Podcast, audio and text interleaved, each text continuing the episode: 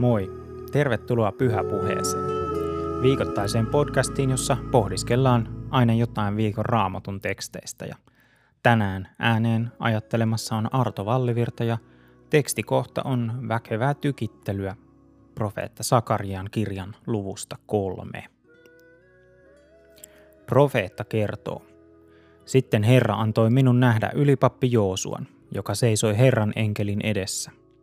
Saatana seisoi Joosuan oikealla puolella ja syytti häntä. Mutta Herran enkeli sanoi saatanalle, Herra nuhtelee sinua saatana. Herra, joka on valinnut Jerusalemin, käskee sinun vaieta. Eikö tämä mies ole tulesta temmattu kekäle? Joosua seisoi enkelin edessä, likaiset vaatteet päällään. Enkeli sanoi palvelijoilleen, ottakaa likaiset vaatteet pois hänen päältään. Sitten enkeli sanoi Joosualle, katso, minä olen ottanut pois sinun syntisi, ja minä puetan sinut juhlavaatteisiin. Hän sanoi palvelijoille, pankaa puhdas päähine hänen päähänsä. Palvelijat panivat puhtaan päähineen Joosuan päähän ja pukivat hänet juhlavaatteisiin, enkelin seisoessa heidän luonaan. Kenen puolella sinä olet? Näin kuuluu joskus kysyttävän. Tällaisessa tilanteessa kysyjällä on yleensä sellainen lähtökohta kysymykselleen, että niitä mahdollisia vastausvaihtoehtoja on tasan kaksi. Toinen ehdottoman oikea ja toinen ehdottoman väärä. Tämä on tällainen ehkä, voisiko sanoa mustavalkoinen tapa nähdä asiat, mutta tällainen ilmiö usein hyppää esiin, varsinkin kriisitilanteissa.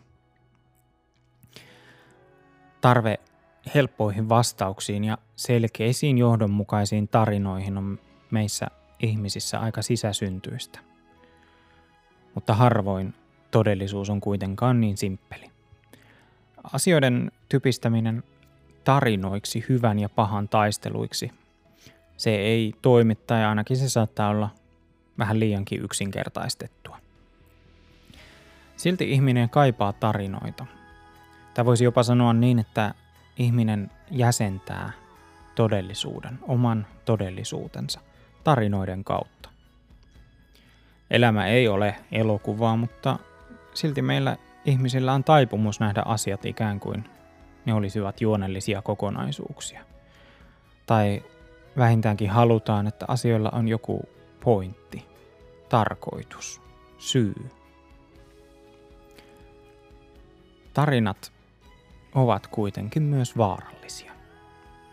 Tarinalla voidaan johtaa harhaan, sillä voidaan motivoida väkivaltaa tai ennakkoluuloja, sillä voidaan syrjiä ja alistaa.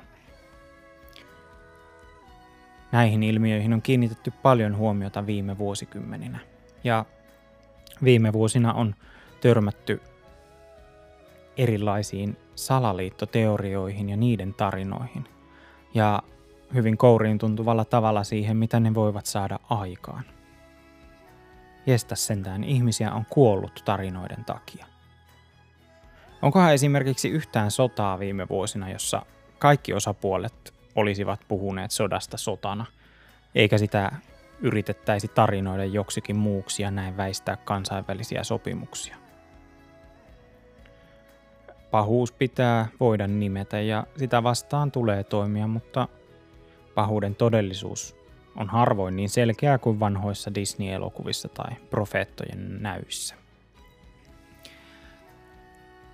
Natsi-Saksasta Yhdysvaltoihin painut juutalaisfilosofi Hannah Arendt kirjoitti The New Yorker-lehdessä vuonna 1963 raportin Adolf Eichmannin holokausti oikeudenkäynnistä Jerusalemissa. Ja tämän artikkelin pohjalta hän julkaisi samana vuonna kirjan, joka on myös suomennettu nimellä Eichmann Jerusalemissa, raportti pahuuden arkipäiväisyydestä. Tämä Adolf Eichmann oli SS-upseeri, joka oli keskeisessä roolissa holokaustin toteutuksessa. Käytännössä hän siis organisoi ja suunnitteli juutalaisten tunnistamisen ja kuljetukset keskitysleireille. Eichmann ei kuitenkaan ollut mikään sellainen stereotyyppinen sarjakuvapahis, vaan pikemminkin tylsä, harmaa virkamies. Eichmann perusteli tekemisiään sillä, että hän yksinkertaisesti teki työtään. Ja Hannah Arendtin keskeinen ja tärkeä havainto olikin, että pahuus usein on arkipäiväistä, banaalia. Ihmiset kykenevät ihan uskomattomaan julmuuteen, mutta omasta näkökulmastaan he vain tekevät niin kuin käsketään, noudattavat ohjeita tai niin kuin ajattelevat, että tulee toimia. Tekevät niin kuin muutkin. Pahuudesta tekee niin pahaa se, kuinka tylsää ja arkipäiväistä se ihmisille on. Ja näin se lienee ollut läpi historian ja edelleen tänä päivänä. Vähän liiankin konkreettisesti silmille tulevana. Oikeassa elämässä pahuuden demonisoiminen ei toimi. Elämä ja historia ei ole sellainen eeppinen hyvän ja pahan taistelu, vaan se taistelu tapahtuu jokaisen ihmisen arjessa ja niissä tavanomaisissa asioissa. Maailma on sellainen, että on vaikea olla olematta osallisena minkäänlaisessa pahuudessa. Eikä helppoja ratkaisuja yleensä ole. Mutta silti on tärkeää, että me haluamme ja pyrimme olemaan hyvän puolella. Löytämään tapoja rikkoa sitä banaalia pahaa. Tunnistamaan ne tuhoisat rakenteet, missä olemme itse mukana ja rakentamaan parempaa maailmaa. Puhuin tarinoiden vaarallisuudesta, mutta kristinuskokin on tarina. Ja sitä voidaan käyttää myös väärin. Näin ovat todenneet suurin osa kristillisten kirkkojen johtajista tässä ihan viime aikoina. Moskovan patriarkka Kirillin toiminnasta, että se on kristinuskon väärinkäyttöä ja harhaoppia. Mutta kaikille kristityille kristinuskon tarina jollain tavalla jäsentää todellisuutta.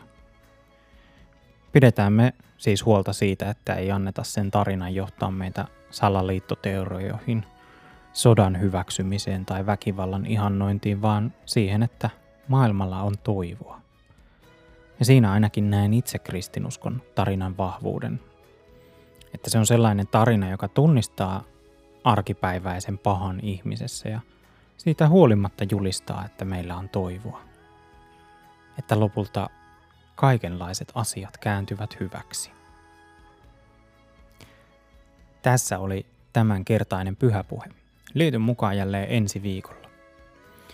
Pyhäpuheet jatkuvat vielä huhtikuun loppuun saakka ja pääsiäisenä kannattaa ihan erityisesti olla kuulolla, sillä silloin pyhäpuheen vierailevana äänenä on Espoon hiippakunnan piispa Kaisamari Hintikka. Ja muutakin sisältöä on tulossa pääsiäisen tietämillä, eli pistä asianmukaiset kanavat tilaukseen ainakin YouTubesta ja Spotifysta tai sitten vaikka ihan old schoolisti RSS-feedinä. Jatketaan hyvän puolesta toimimista. Moikka!